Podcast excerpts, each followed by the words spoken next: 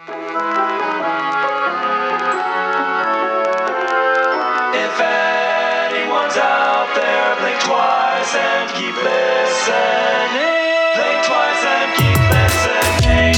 Hi, Teamsters. I'm Carrie Ann. And I'm Allison, and this is Podcast Without an Audience. Where two friends pick two topics and find intersections. Or not.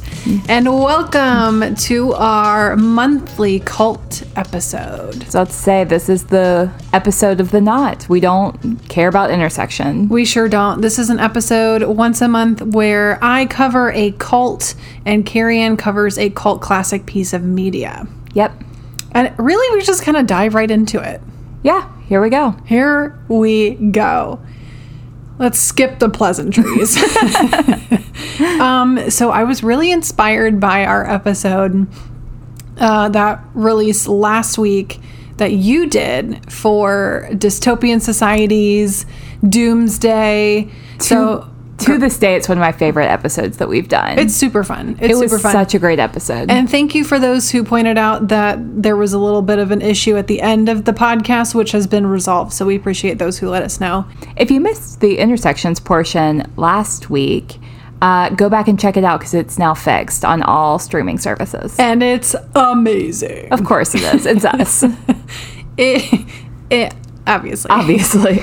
Okay, so I hope that you are ready. Our cult this week is the Lord Righteous Church, or better known as Strong City.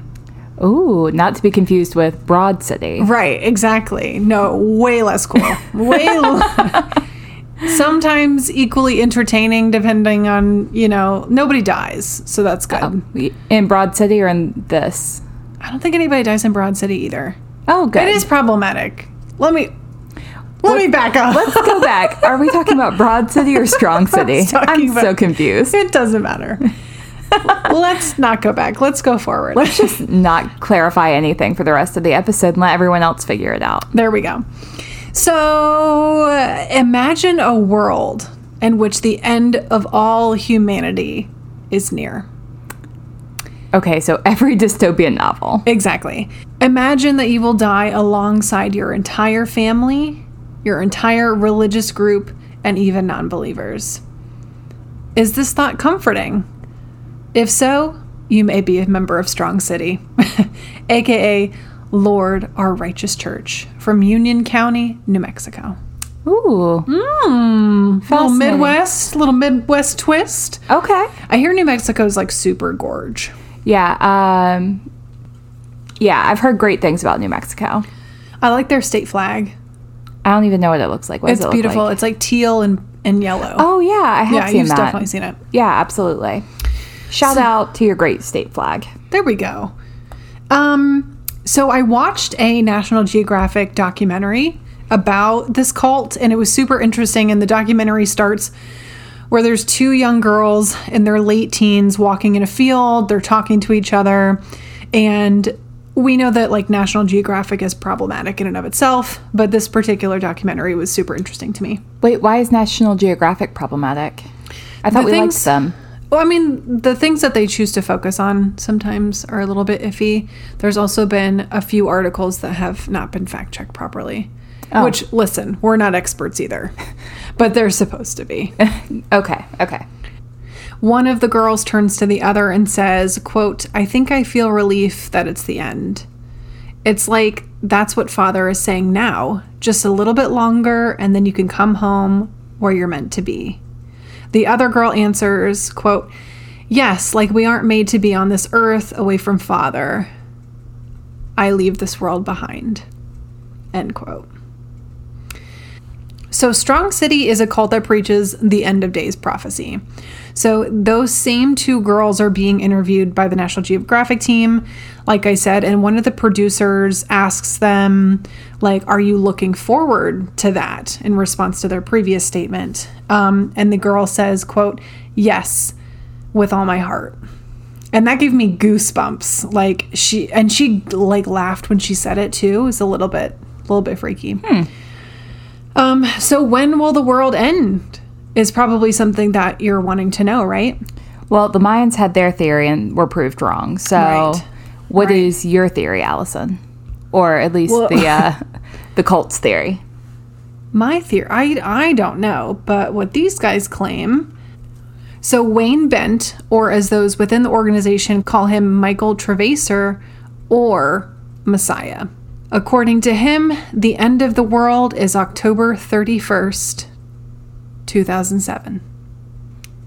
So I'm gonna say that he was proven wrong, just like the Spoiler alert! Mayans. Either that or this is the after times, and we're all just stuck in purgatory, which Oh, is my God. dad's current theory. I mean, it checks out, kind of. Shit. Did you know that the center of North Carolina, like if you Google it, the center is this little hiking trail called Purgatory?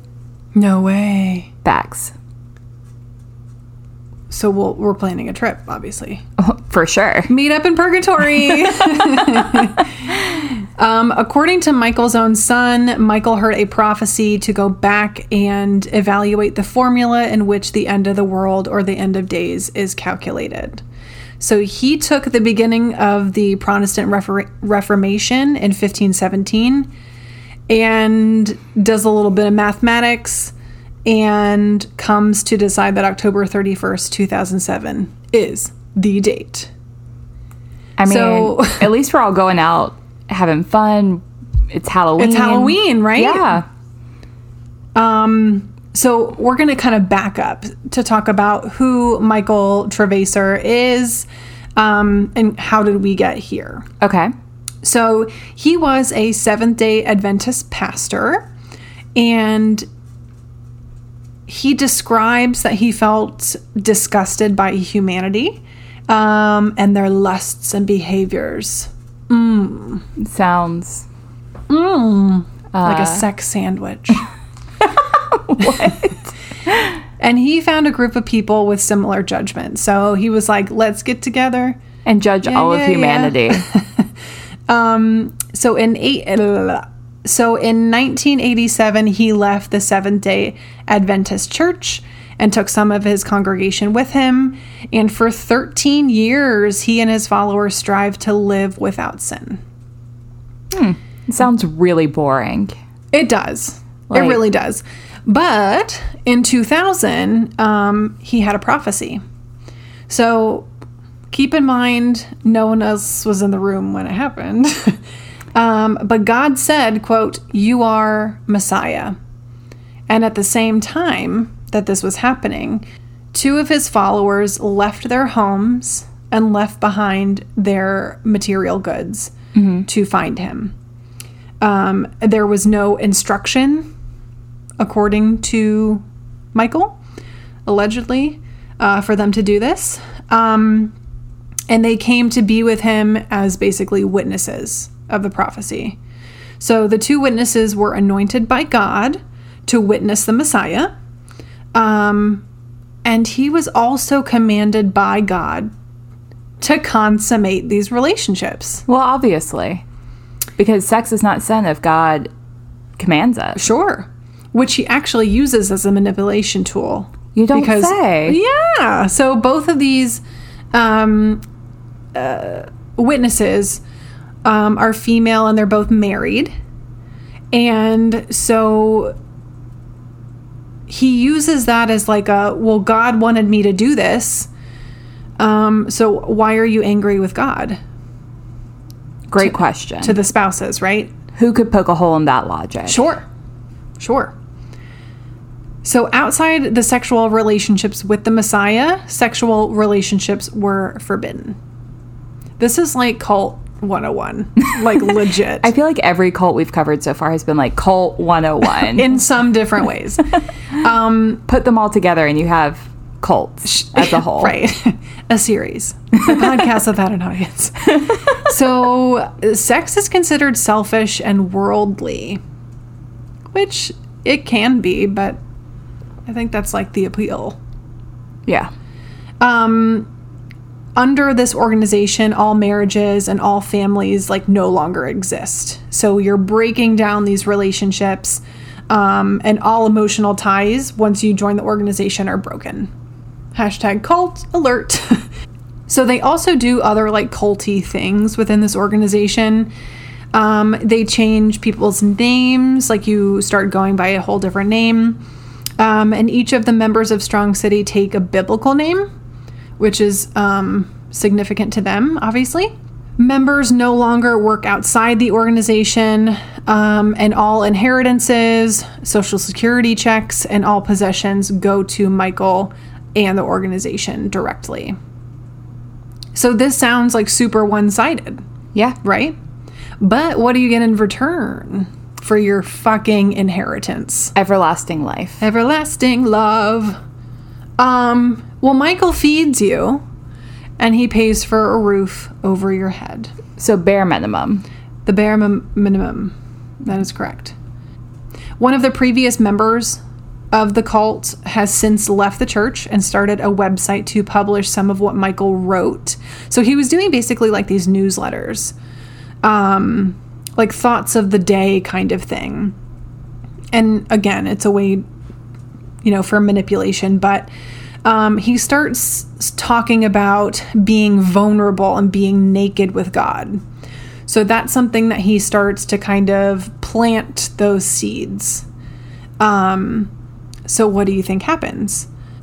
So, is it possible that some people take that and run with it and believe that it's their own idea? Possibly. Sure. A follower reports hearing or seeing the Messiah's comments on being naked with God and feeling a calling. She approaches Michael and says that she'd like to be naked with him. And he says, like, they're naked on a bed. Uh, and he says, May I hold you? And she says that she's never felt closer to God. Or to a penis, probably. Yeah. I mean, it may have been a while. Um, well, he's okay. outlawed sex Probably. Well, yeah. with anyone no other sex. than himself. Also, yes. Also, she's a minor. So, Ooh. Yikes. Oh, gross. I take it all back. Yeah, Did yeah. you say that earlier and I missed it? Nope. Okay. I had forgotten and now I re remember because I'm reading my notes. Oh, in that case, I take it all back. yeah, yeah. Rewind. Gross. Relax. Okay.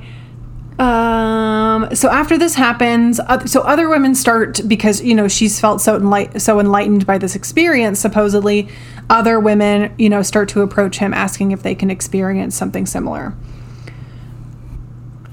And now Michael is claiming that God needs seven virgins to come to him and mark the end of the world.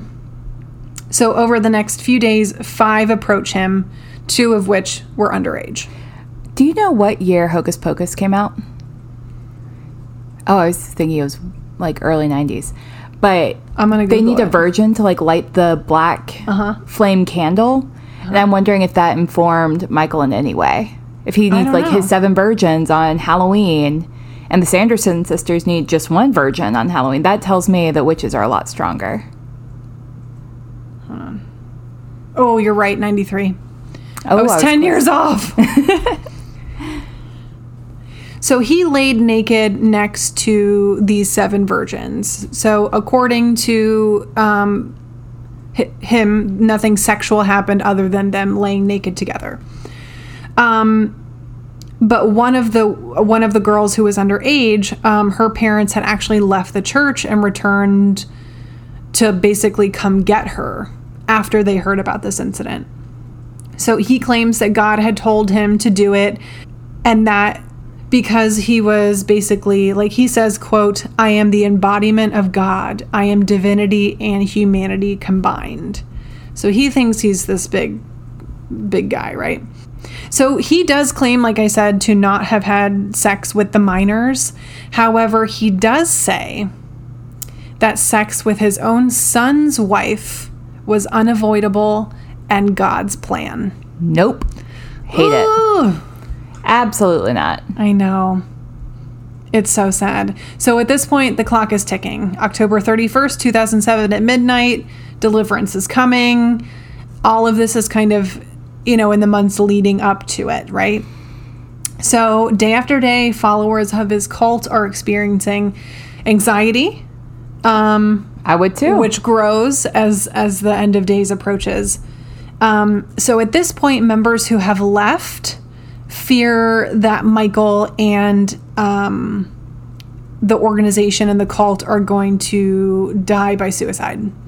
So that's the fear. Um, Kind so of a Jim Jones situation. yeah. Which, and a lot of people argue that, like, mo- more recently, that Jonestown was more of like a murder situation, that more people died by force than suicide. Yeah, I've heard that too. And, but still, I mean, you know, there there are multiple that have happened within, you know, a decade of Right. this. So, a lot of people who had left the church are now coming back to collect their family members. Um, so a lot of them are minors, and you know they come grab them, and they don't really, you know, obviously have a say. Um, although some parents left their children within the organization, um, a- and left on their own. So Imagine leaving your kid in this organization, even like just knowing whatever it is you know. Yeah. I can't. Yeah. So Michael says, quote, if the Bible verses are exactly fulfilled about what they say and what they say it the 31st at midnight would mark the change. There would be a body change. That's what Paul meant when he said there will be a change. At And that least- could occur. Sounds like a direct quote from scripture. So who are we to Yeah. doubt? Sure. There's going to be a change. He's going to go through the change. He's going to go through menopause. Change. change is happening, Change is happening. otherwise unspecified. So basically, he's insinuating that there's going to be some type of like physical transformation. Or a change. Or a if you will. Oh, I will. So at this point, the days have approached. It's now moments before midnight on the fir- 31st. Everything is still and quiet on the compound. And midnight strikes, and the members of Strong City begin to march down the street and down the road, screaming, Liberty! Liberty! Michael Travesser looks exactly the same. Um, and no one seems to be bothered by it at all The same as before midnight. oh, The change. I'm with you. So it's not an outward change at this point. We're talking metaphorical change. At this is what he point- meant, obviously. Sure. At this point, um, there there is there is no change. Okay. Um, and this next portion I have, uh, I'm quoting from Wikipedia. Quote On December 15th, 2008, jurors convicted Wayne Bent, which is his real name, remember, um, of one count of criminal sexual content of a minor and two counts of cons- contributing to the delinquency of a minor. He was acquitted of a second charge of criminal sexual content with a minor. So Bent was allowed to return to Strong City, the sex compound near Clayton, spending pending sentencing. On December 30th, Judge Gerald Baca imposed the maximum sentence of 18 years, but suspended eight years, because that's just how it goes. um, but he will have to serve at least eight and a half years before becoming eligible for release. An Albuquerque news station reported that on September 11th, 2009, Bent had been on hunger strike while in prison, and a judge had ordered a force feeding to uh, be used should it become necessary. According to the church's website, Bent entered a religious fast that takes the form of a Jubilee fast. And it also claimed that his fast is a protest against the imprisonment quote, because of a lie. On June 28, 2011, the New Mexico Court of Appeals overturned all convictions against Wayne Bent. The court determined that the grand jury was not legally assembled. Yikes. In a unanimous three judge decision, Judge Robert T. Kennedy shared the opinions of the court. Quote, as a result, the indictment issued by the grand jury was void, and the district court did not have a jurisdiction to proceed with the trial in this case. On October 22, 2012, the, the New Mexico Supreme Court overturned the New Mexico Court of Appeals ruling, and Wayne Bent would continue to serve out the remainder of his sentence in prison for the next four years. Wayne Bent was paroled from prison in February 2016 after being diagnosed with cancer that threatened the hearing in his left ear. He had since published a book about his legal case on his website. The title of the publication is, quote, The Little Book. Um, and it's taken from a reference found in the Bible on the book of Revelations, chapter 10. So they think that he is now living on his compound in New Mexico, and he is out and still alive today. He still has followers. Really? Yes. Even okay. Okay. And it's unclear whether he set a new date for the end of times, but time is definitely not on his side at this point um, with his diagnosis. So, um, Well, but that's the case of Strong City. well, be on the lookout for that date Uh huh. to be determined. Yep, At this TBD. point, you heard it here first. Um, also, there's something like I enjoy listening to true crime podcasts because they talk about things that are in the past, and it's always very concerning to hear true crime and cult stuff that's still going on. Um, but it's important to know because I think so often we create this distance between like where we are in our current experiences and cults, which are obviously a thing of like the 80s and 90s. And to know that this one's still going on, all you out there in New Mexico, be careful. Be beware. Question everything. Question everything. Yeah, it is very um, disturbing thinking that people can just like wake up and claim to be the Messiah. yeah. Like, what? I mean, if we felt so inclined, we could wake up tomorrow and be like, yo, What's up? the Messiah is now twins who have a podcast. Are we twins? Spiritually, maybe. Born three months apart? Yeah. Close. Close enough. Like on a quarter basis kind of situation. Um, so it was it was definitely interesting and I found like I've chosen my next couple cults and they're all kind of like modern. really? Yeah. Like this shit is still happening. And and it's in the it's in our court systems. Yeah. It's in the news. Yep. I mean, it's it's not necessarily in our faces every day, but it is certainly among us. Oh. I'm well aware it's among us. I just don't hear about it very often. yeah. Um, Well, that's what I'm here for. I appreciate you so much. Thank you. I'm You just here to rub job. it in your face. Thank you. But I am super stoked to be talking about our cult classic today. So let's take a quick break, and when we come back, we're talking about Fight Club. Fight Club. We don't talk about Fight Club. Rule number one. I've already got it. Okay.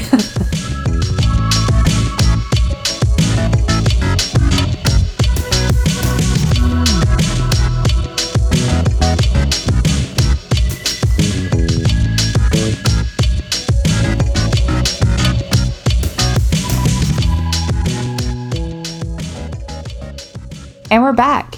So, girl, choosing this movie was Yeah. brilliant on our part. Because it's a cult. There's no work involved. the first rule of Fight Club is that you don't talk about Fight Club. So we're done. Wrap it up. That's right. Thank you so much for listening. This has been Podcast Without an Audience.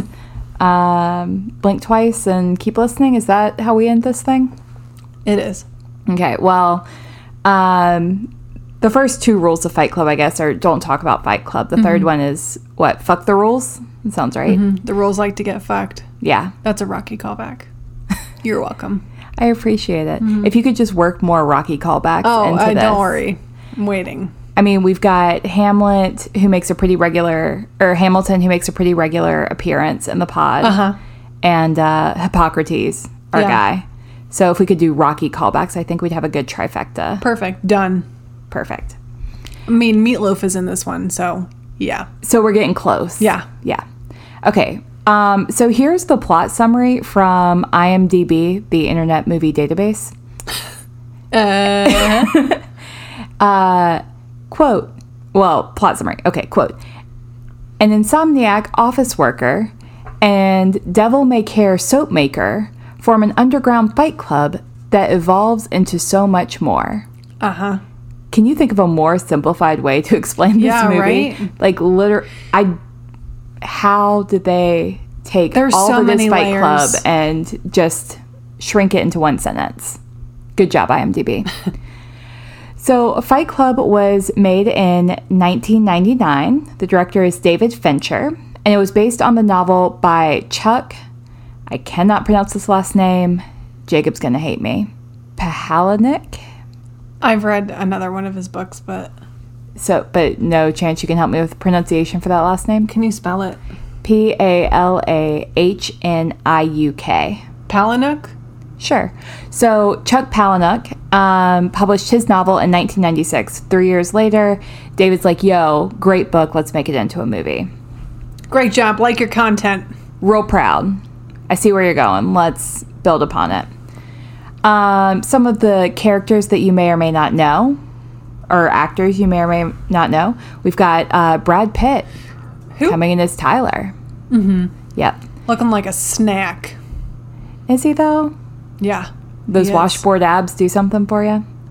I don't know. I don't know why. He's just timeless. He is. I mean, certainly more than our main character. Uh, you mean our narrator, Edward Norton? Mm-hmm. Yeah. Agreed. Uh, Meatloaf makes a few appearances. Ah, You I may know him as Bob Paulson. His Robert Paulson. Robert Paulson. His name was Robert Paulson. Thank you. Uh, Helena Bonham Carter surprisingly makes an appearance, even though Johnny Depp nor um, Tim Burton. Tim Burton Was are anywhere in sight. Yeah. as Marla Singer. And even Jared Leto makes an appearance. So, very cool. Everybody's there. Everyone's present and accounted for. Um, you will also know by now, if you've listened to any one of our cult episodes previous to this one, that there are going to be spoilers. So, go watch the movie if you haven't already, and we will wait. Or pause us. Because otherwise, we're back.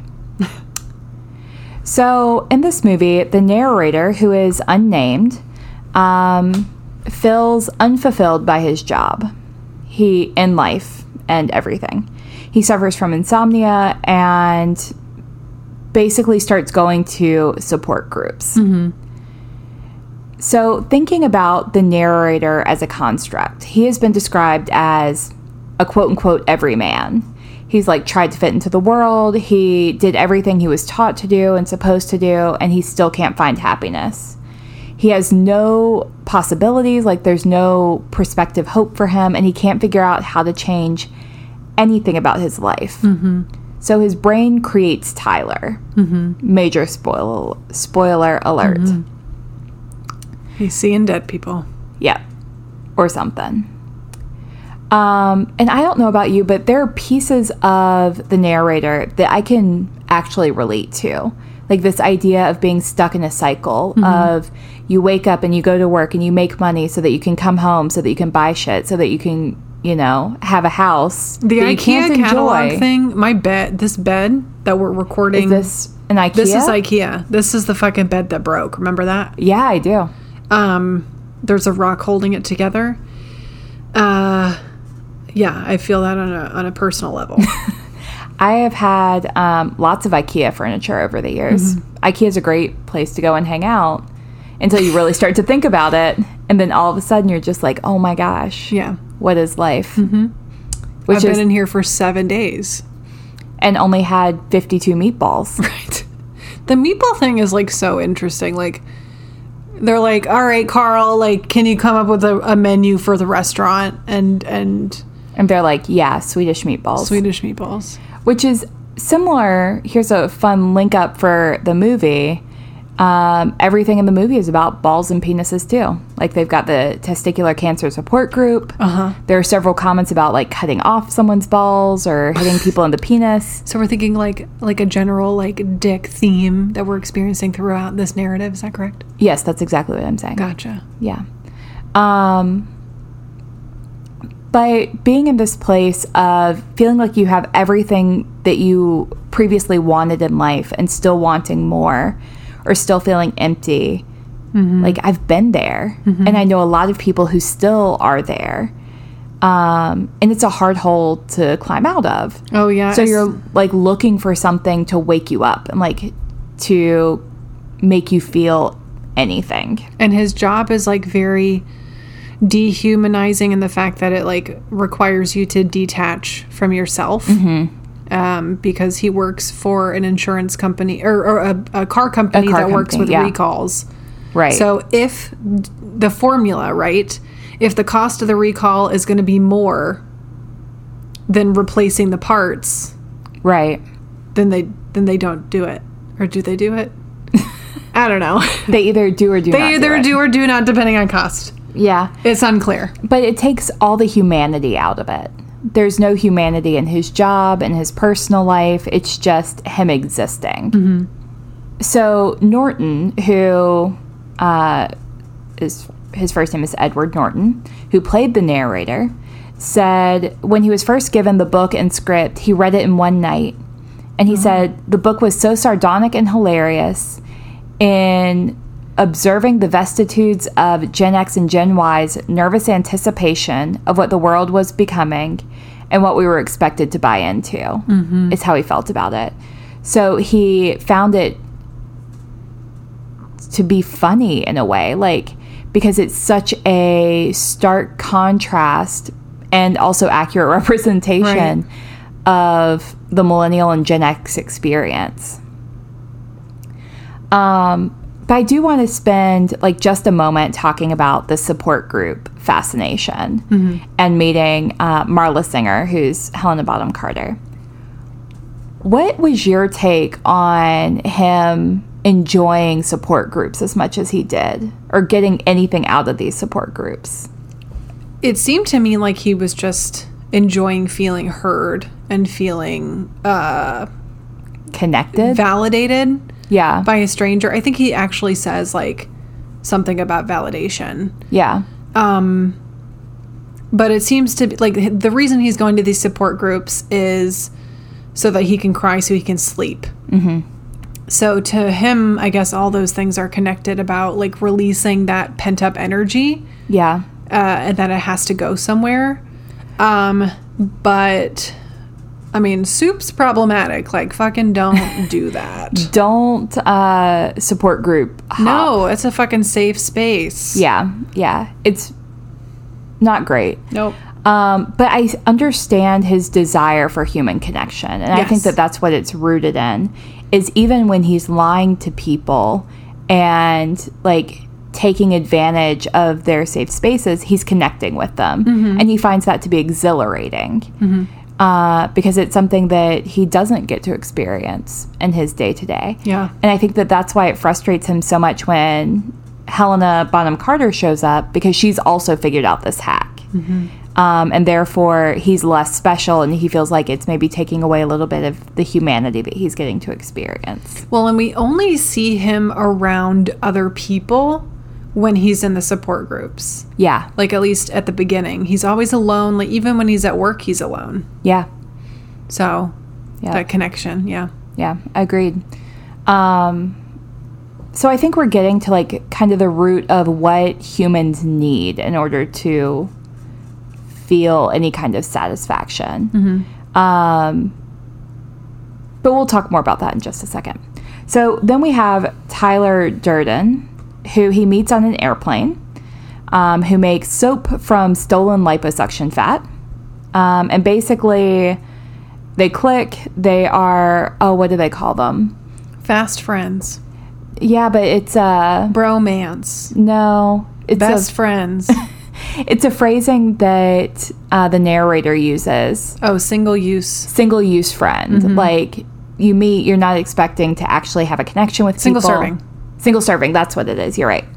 Um, and then they end up hooking up and becoming roommates for Mm-hmm. a while. Not hooking up. Not hooking up, but like connecting, Mm-hmm. becoming roommates. Um, so Although we wish. Moving on. what'd you say? Although we wish. Potentially. Yeah. So the big plot twist at the end of the movie is that Tyler and the narrator are the same person, that he's dissociated and created this alternate personality. Right. It's a phenomenal plot twist. Like in cinematic history, this is going down as one of the best um, because you really don't notice it, even though they drop hints through the entire know. movie. Seeing it, like knowing the end, like even when they're walking down a sidewalk, Tyler is walking on the sidewalk and Brad Pitt's character is walking on the street. Yeah, So Yeah. it's like he's taken up the whole sidewalk because he's fucking alone. Exactly. He and there are multiple instances like when you listen to the dialogue that other people have around him, he, mm-hmm. he says like the narrator will say we mm-hmm. when he's talking about his and Tyler's apartment. Yeah. like- And then Helena Bonham Carter is like you mm-hmm. and Barry point like points out this is just you. Like you're the one standing here. yeah. Um, so it's fascinating and just like seeing the way that Tyler feeds the narrator lines at doctors and really, really interesting. But we had to go ahead and get that out of the way, even though it's the major spoiler at the end, because otherwise we can't talk about the juxtaposition between the narrator and Tyler effectively. So Tyler is who the narrator wants to be, but like the shittiest version of it. He's not empathetic. He doesn't help the narrator face anything or really change anything in his life. He just kind of comes in and fucks shit up. As one article explains, uh, Tyler can deal with the concepts of our lives in a really idealistic fashion, but doesn't have anything to do with the compromises of real life as a modern man knows it. I just need to read what I wrote and not try and improvise. Which is, you're not really necessary to a lot of what's going on. It's built and just needs to be run now. So that's the way that Tyler is trying to function in the world is destructive. And it is um, idealistic. Whereas the narrator has some grounding to reality of like, well, we can't do these things without following through these steps, which is why it's so troubling to the narrator when all of these pieces start to really be made known. Um, Tyler is the man that the narrator wishes he could be. He's sure of his place in the world, he's sure of his masculinity. Um, things seem to come easy to him. He's hyper aggressive, has um, exhibits some hypersexuality, and rebels against authority. Like all of those things are attractive to the narrator. right. Because he's so he's so opposite. Exactly. Yeah, he's in a world where the narrator wasn't being held down by constraints of having to exist. He's everything. Tyler's everything that the narrator wishes he could be.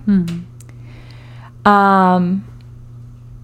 So one of the things that I think is so interesting about this is that the narrator then essentially has to kill Tyler, thereby killing a part of himself in order to exist in the world. Mm-hmm. At the very end. Yeah. So And he's like, what have I done? yeah, they both can't exist in this world. You can't be this hyper idealistic, masculine, uh, rebellious person and still exist in the world. So he's unlocking something about his humanity here. Uh, really interesting fun fact I'm going to slide in here is that both uh, Edward Norton, who played the narrator, and Brad Pitt took Taekwondo classes to prac- or to get ready for this role, and they both learned how to make soap. And if that's not adorable, I don't know what is. I love that combo. Me too. Little shrimp basket combo. So, what is this movie really about?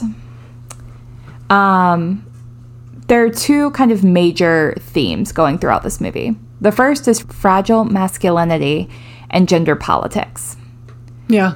So it's like pretty widely accepted that this is supposed to be a satire of fragile masculinity and the lengths that men will go to to reclaim it. Like in the beginning, he's showing up at a uh, support group for men who have testicular cancer and have lost their balls. And he's like trying to, he's empathizing with that. And later he's trying to reclaim it. Um, so there's lots of misogyny in the ways that they talk about women and to women. Marla is basically treated as a sex object throughout the whole film. Yep. Even Um, when like she comes down to the kitchen, he's like, "What are you doing here?" Yeah. Because he doesn't obviously remember having slept with her. And she's just kind of, I mean, Complacent in the whole thing a little bit. yeah. Yeah, it's very strange. And then she later is like, well, I can't keep up with you. And it's obvious at that point, mm-hmm. by the fifth time you've watched it, that it's because he's having the psychotic break mm-hmm. Back and, and he doesn't remember. Um, but she sees it as, you know, this guy who is into me one minute and and then now he's right, not. very hot and cold, but mm-hmm. she still hangs around. yeah. Tyler Durden himself says, We're a generation of men raised by women. And he says this with like sheer contempt. Like he's blaming women for making men soft. Um, and kind of going into this sense of we're a soft generation, we need to be hardened up. And the way that we become more masculine is by beating the shit out of each other. I thought of it more, and and this is just from memory. I don't have notes on it, but I thought of it more as like, as men, we need to like step up and be present, and like, you know, do what we want, but don't Yeah, I could see leave. it. Yeah. Maybe not. both, maybe? Sure. Sure. We're going to say both. Mm-hmm. It's the final answer. Um, so, have you heard the term manosphere? No, but I can see where you're going. So, the manosphere is a collection of websites, blogs, and online forums promoting masculinity. oh, good. Yep, we love this. Oh, for sure. Uh, they strongly oppose feminism, Oh, great. big fans of misogyny. Um, movements within the manosphere include the men's rights movement, Oh. Incels, which is invol- involuntary celibates, and others. It's basically a radical men's rights community. No, you have so many already. You have all the rights. You have the right to exist in the world. Mm-hmm. The film has been this film has been co-opted by this group of people as like an example of things to aspire to. Oh shit. Yeah, so Like the Project Mayhem portion of it, like the the government, you know, like protesting part, like Yeah. creeping through the night, or the the beating the shit out of each other. a little bit of both, I Little think. shrimp basket combo. Okay. Yeah, shrimp basket combo. Um, they see this as a this is what we need to do in order to reclaim the things that people are taking away from us. Like, okay. Yeah, are you with me? Equality is not a pie. the musical. uh, Second edition or second part, Yeah. part two. There are also a lot of toxic relationships that are part of this, um, the gender politics of this movie. So there are toxic relationships, as we've mentioned, with both Marla and the narrator and Tyler, but also Tyler and the narrator, like between them, which is also the narrator and himself. Um, experiencing pain and release in a very literal sense, but also in a metaphorical way. So even Tyler says pain is a premature enlightenment. So the idea is that if you experience pain, it's your route to enlightenment and your route to like higher being and experiencing, um, which is toxic thinking. So we've got all of that in a fucked up little basket with a bow. Then we have Project Mayhem and the anti materialist, anti corporate, anti consumerism starting their own cult Yeah. vibe. You know, I had when we had picked this movie, I forgot forgot. You forgot? I had forgot that it was a fucking cult. Yeah, we could have literally done this for both parts Yeah. and neither parts because we're actually not supposed to be talking about it. Sure. So we could have just said, hey, Well, it's not real. this month is Fight Club, and then never posted the episode. Oh, That would have been be- hilarious. I'd be disappointed. Um, so Did you notice that there's like a Starbucks cup in every, almost every scene in this movie? Uh, I mean, I know that he had it when he couldn't sleep, but I didn't notice it. Yeah. So apparently the Sponsored by Starbucks. yeah, the director like worked Starbucks cups into an absurd number of scenes Huh. to I guess point out capitalism still being present even in the background. Yeah, So while it's like a- also getting a sponsorship from Starbucks. For sure, yeah. um, so Durden says advertising has us chasing cars and clothes, working jobs we hate so that we can buy shit we don't need. We are the middle children of history, raised by television to believe that someday we will be millionaires and movie stars and rock stars, but we won't. And we're slowly learning that fact. And we're really very, very pissed off. I feel that. Yeah, and and and 99 was like the latchkey generation Yeah. Also where parents were working and kids just came home and had to raise themselves for hours after work. So, And you're watching advertisements on the TV while you're, you know, waiting for things to be like they were feeding this entire generation. You need to have money so that you can buy these things because Mm-hmm. that's what's going to make you happy. well, and also parents are working so hard to afford it, you know. Right. Hey, kids, make sure you get a good job so that you can Go to college. life can be quote easier and yeah, exactly. you know whatever. So Project Mayhem is initially kind of anarchy. Mm-hmm. Or in theory, it's supposed to be anarchy. Tyler Durden decides that he wants to blow up credit card companies and undo the American dream and set everyone free from their debt. So he's over this whole capitalist Yeah. Thing. It is noted that nobody's in those buildings though. Right. However, the way that they then start to treat the people who are part of Project Mayhem is much more fascist than it is um, anarchist. Like they tell everybody to start looking the same. You know, uh, didn't they have everybody shave their heads and call them maggots? They called the maggots. There was still that guy, like random guy with like the bleach blonde hair. Right. He still always had his blonde hair, but I'm pretty sure they they uh Mr. Bob, Mr. Robert Paulson, I think his hair was shaved. Yeah. I think they shaved his head. Well, what's so fascinating about this is they have moved from a world where they feel like they are every man. Mm-hmm. You know, there's nothing unique or special about them. They're not snowflakes. And then they go to Tyler and see Tyler as kind of this being that's able to free them from all of this and mm-hmm. help them feel alive and feel something. Mm-hmm. And then immediately they're taken back into mm-hmm. this system that makes them all similar and all alike. And he's like threatening to chop off their balls again. I really don't get it with balls in this movie. I know. Balls is not your thing. no But it's interesting because like what they're trying to do, what what Tyler is trying to do is set them free from those expectations by like sending them on these like really weird fucking geocache journeys where Yeah. they're supposed to be accomplishing like a goal every week. So it has the um like it has the illusion of of making them feel liberated by doing all these tasks but still they're still puppets. right. Exactly. Yeah. exactly. And we can continue to unpack that further. And honestly there are so many layers. Like you said earlier we could be unpacking this for the rest of the night. And then we need to go and watch it again and see what more there is to discover. Yeah.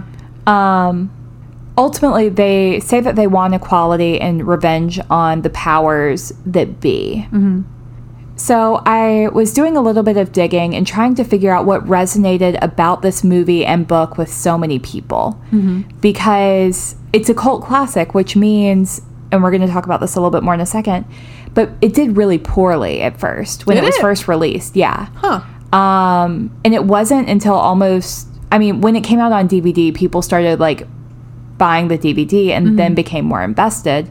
But at first, it was a pretty big failure. Oh wow. Um, but several articles I read, people said that it resonated for each person differently. Like they noticed if they were watching it with their friends, different friends would pull out different things.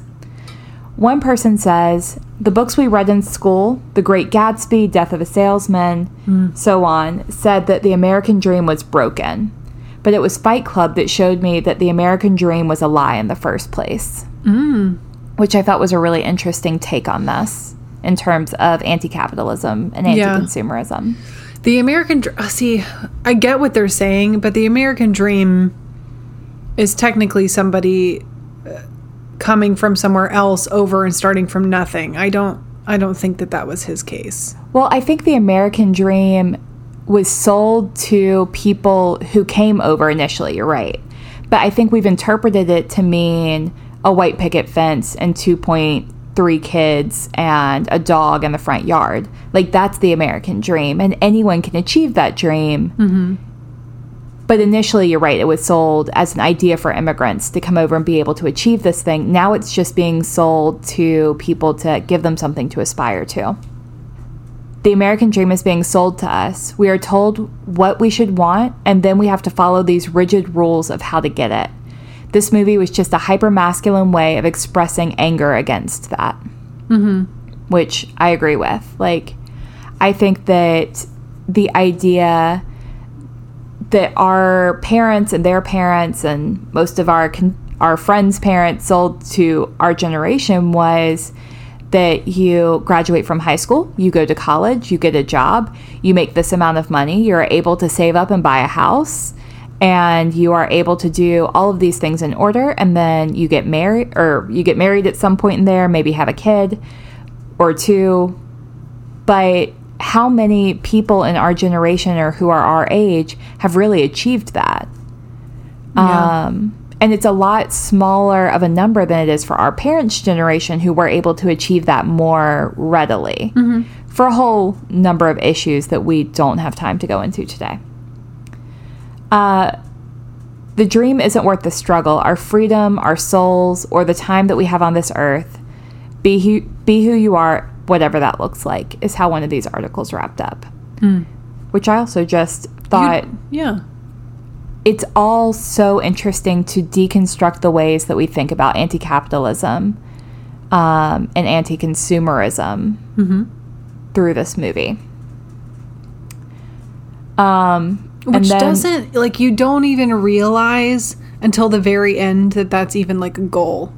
right. The movie is like 400 hours long. That- and so by the time you've gotten through all of the, you know, support groups and all the sex and all the Brad Pitt, you know, shirtless scenes and all the fighting, there's like 30 minutes left of the movie and then it's all of a sudden like Project Mayhem. You fully understand what they're doing. Yeah. Like And that's the brilliance of this movie is it's not just this main character who's disassociated and detached from this other half of his personality.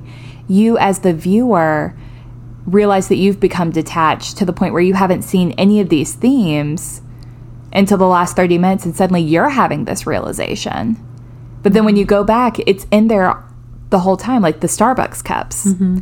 Or the uh, selling rich women their own fat asses back to them through the soap. Like it's been there. You just don't realize it until they finally come out and tell you that that's what you've been watching. so how do you think that Tyler not Tyler. The narrator, What's his name? Um they never give us a name. yeah they do. No, they don't. They really don't. They really don't. However, um, in the script, I think his name was Jack. Really? So some people call him Jack, but he was never given a name in the book or movie. oh shit. He uses all these fake names Right. and aliases when he goes to the support groups. I never realized he didn't have a name. He's literally every man. Like they stripped his identity so fully that he could be anybody. I never made the connection. I don't even remember what I was gonna fucking say. I know it blows your mind, right? I was thinking, I'm every woman. It's all. She's all in me. It's all in me. She's all in me. I don't know. I bet she is. ah, what a weird movie. It's super long. We were watching it, like I had started it one day and I was like, I can't fucking finish this. Yeah. So then I started it the next day and like Ray had like been in and out of the room when I was watching it the first day. And he was home when I was finishing it the second day, which was still like an hour and a half. And he was working, I think he was like editing and I was watching it, and he's like, I cannot get into this movie. And I was like, wait, have you never seen Fight Club? And he's like, no. And I was like, why didn't you fucking tell me? Because I would have started it over and been like, okay, here's what you're dealing with here. This is not a casual watch movie. You can't walk in and out of the room and know what's going on. No. And I tried to explain it, and I was like, I just did a shitty job. Well, we can now go to IMDb and they will do an even shittier job. um, I'm sorry, did I just cut you off? Mm-mm. Okay. So, what we know, I have you read the book? I haven't read the book, I've read other of his books, but not Fight Club. which is why we don't know how to pronounce his last name. Um, but learning that this uh, movie was based on a book, and of course, there are always details that the movie leaves out or that the movie puts in. Um, I was curious about the comparison. Oh, So, the author of the book thought that the movie was an improvement upon the book. oh wow. Yeah, he loves the movie. So he actually wrote this book. Um, he had been beaten up. Oh, where was he? Um, hang on one second. Uh, he was on a camping trip and he heard like the neighbors who were also camping making a lot of noise. So apparently he like went over to say something to them and they ended up beating him up. Oh wow. When he returned to work, no one asked him about his injuries, even though they were very obvious. Mm-hmm. So he concluded that people reacted this way because if they had asked him, then they would have had to connect with him on a personal level, and they didn't want to do that. Sure. So it was like his quote, fascination with societal blocking, which was the mm. foundation for this novel. Fascinating. So, I mean, now I really want to go back and read the book, which I hear is fabulous. But in the end of the book, so one of the major differences is at the end of the book, the narrator meets God. Oh, So there's also like a spiritual theme that kind of runs through it that you don't pick up until your fifth time watching this movie because there's too much to unpack. But in the movie, Tyler says, um, We don't need him, him being God. We are God's unwanted children. So be it. So later, the narrator in the book um, says, quote, I've met I've met God across his long walnut desk with his diplomas hanging on the wall behind him. And God asks me why. Why did I cause so much pain? Why didn't I realize that each of us is a sacred, unique snowflake of a special, unique specialness? oh, Why can't I see how we're all manifestations of love? Hmm. I look at God behind his desk, taking notes on a pad, but God's got this all wrong. We're not special. We're not crap or trash either. We just are. We just are, and what happens just happens. And God says, No, that's not right. Yeah, well, whatever. You can't teach God anything. huh. Um, so, the real lesson, regardless of all of this, isn't about how to be hyper a hyper masculine bro or a hero. It's that the world doesn't owe you shit.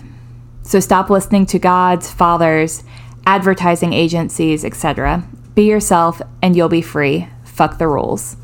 We don't want to die without any scars. Huh. It's from an article. I wish I could say that I wrote that.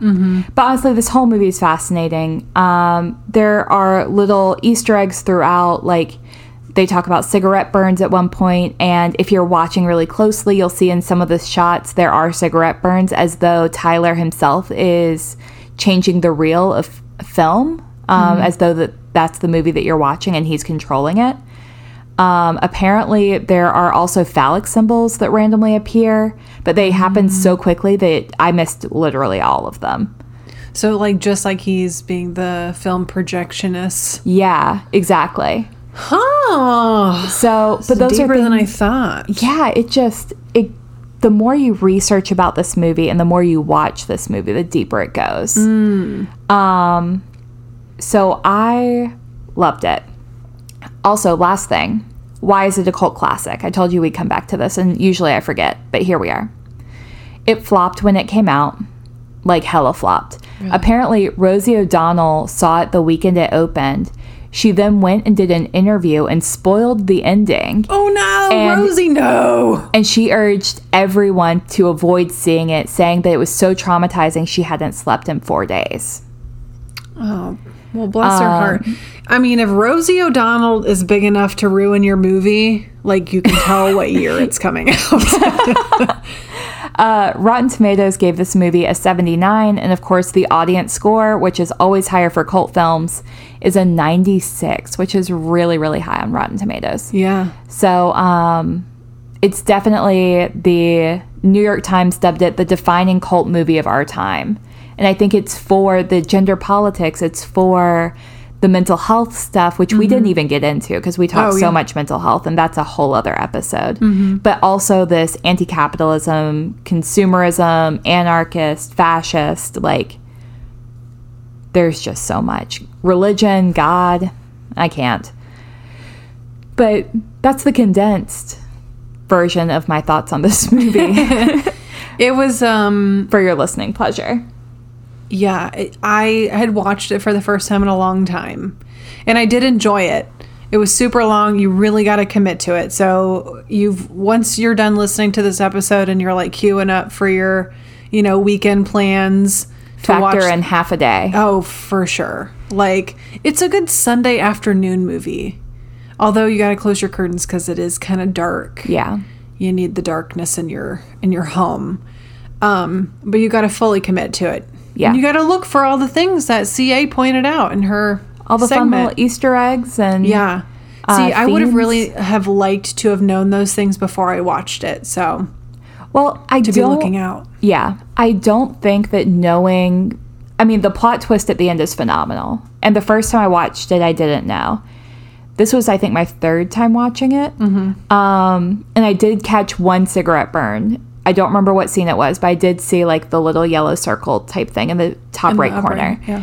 So um, they're there. It, you're just so engrossed in the movie that it's almost impossible to I catch them. that they did that. I know, is- me too. That is brilliant. Like and and like when I think about like if I were going to make a film, little things like that is is exactly what I would want to incorporate because you want your viewers to think about it. Yeah. And it gives you a, a reason to watch the movie not two, three, but four times to figure out what you missed. Well, and that's the thing with this movie is every time I've watched it, I've picked up something that I missed the first time. Yeah. Like the first time you watch it, you're just so taken aback by it because it's violent and like gross. Um in terms I don't do blood. So there was a lot of blood in this film. The thing that was interesting was like during the fights, it's about like the the fight club is essentially about community. Yeah. So even though they're beating the shit out of each other, they're shaking hands right after. It doesn't seem to be it's not about anger. No, it's well- just about um it is about anger uh, in a way that is acceptable for men to express anger because men aren't supposed to hold on to big emotions. They've, you know, boys don't cry and like I mean, I think it's maybe more about control than anger, but it's in a controlled environment. oh, absolutely. yeah. yeah. I mean, they're not there to like harm and they're not coming in with like ill will towards anybody. No, they're just getting all the anger that they have experienced out without attaching another person to like they are fighting another person, but there's a disconnect Yeah. about it. But I also think like we associate anger with male feelings as like a blanket. You know what I mean? Like Yeah. there's other feelings in there. Right. That are oh, happening. absolutely. You know what I mean? I just think men have been so socialized to not feel anything because, um, Because just because that's how our society has socialized men. And this movie pushes against that um, in a really unhealthy way, but also a startling way that kind of wakes you up to some of this. do you remember everybody like in your middle school like beating the shit out of each other? I can't say as I seen do. this? Yeah, it was like a thing. Everybody was like trying to have their own fight club. It was stupid. I vaguely remember something about it in high school, Mm-hmm. but I was so far removed from the types of people that would have been drawn to a fight club. So Mm-hmm. That's good. it didn't stand out to me. That's good. I mean, I'm sure they did it, but Everybody uh, at some point. yeah, for sure.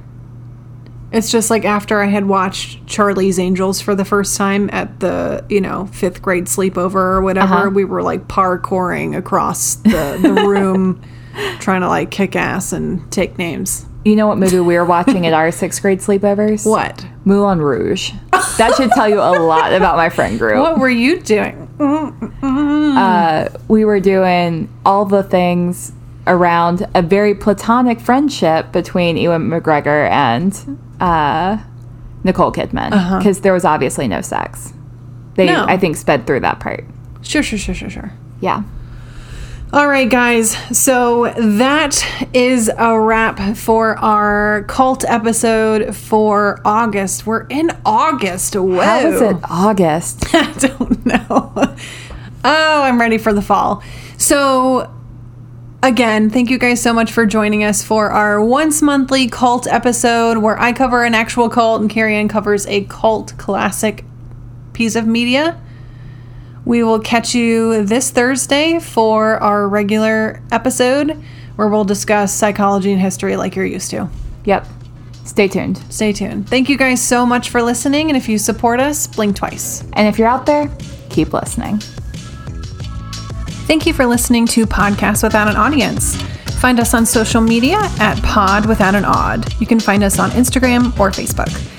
Or find us on the web at podcastwithoutanaudience.com.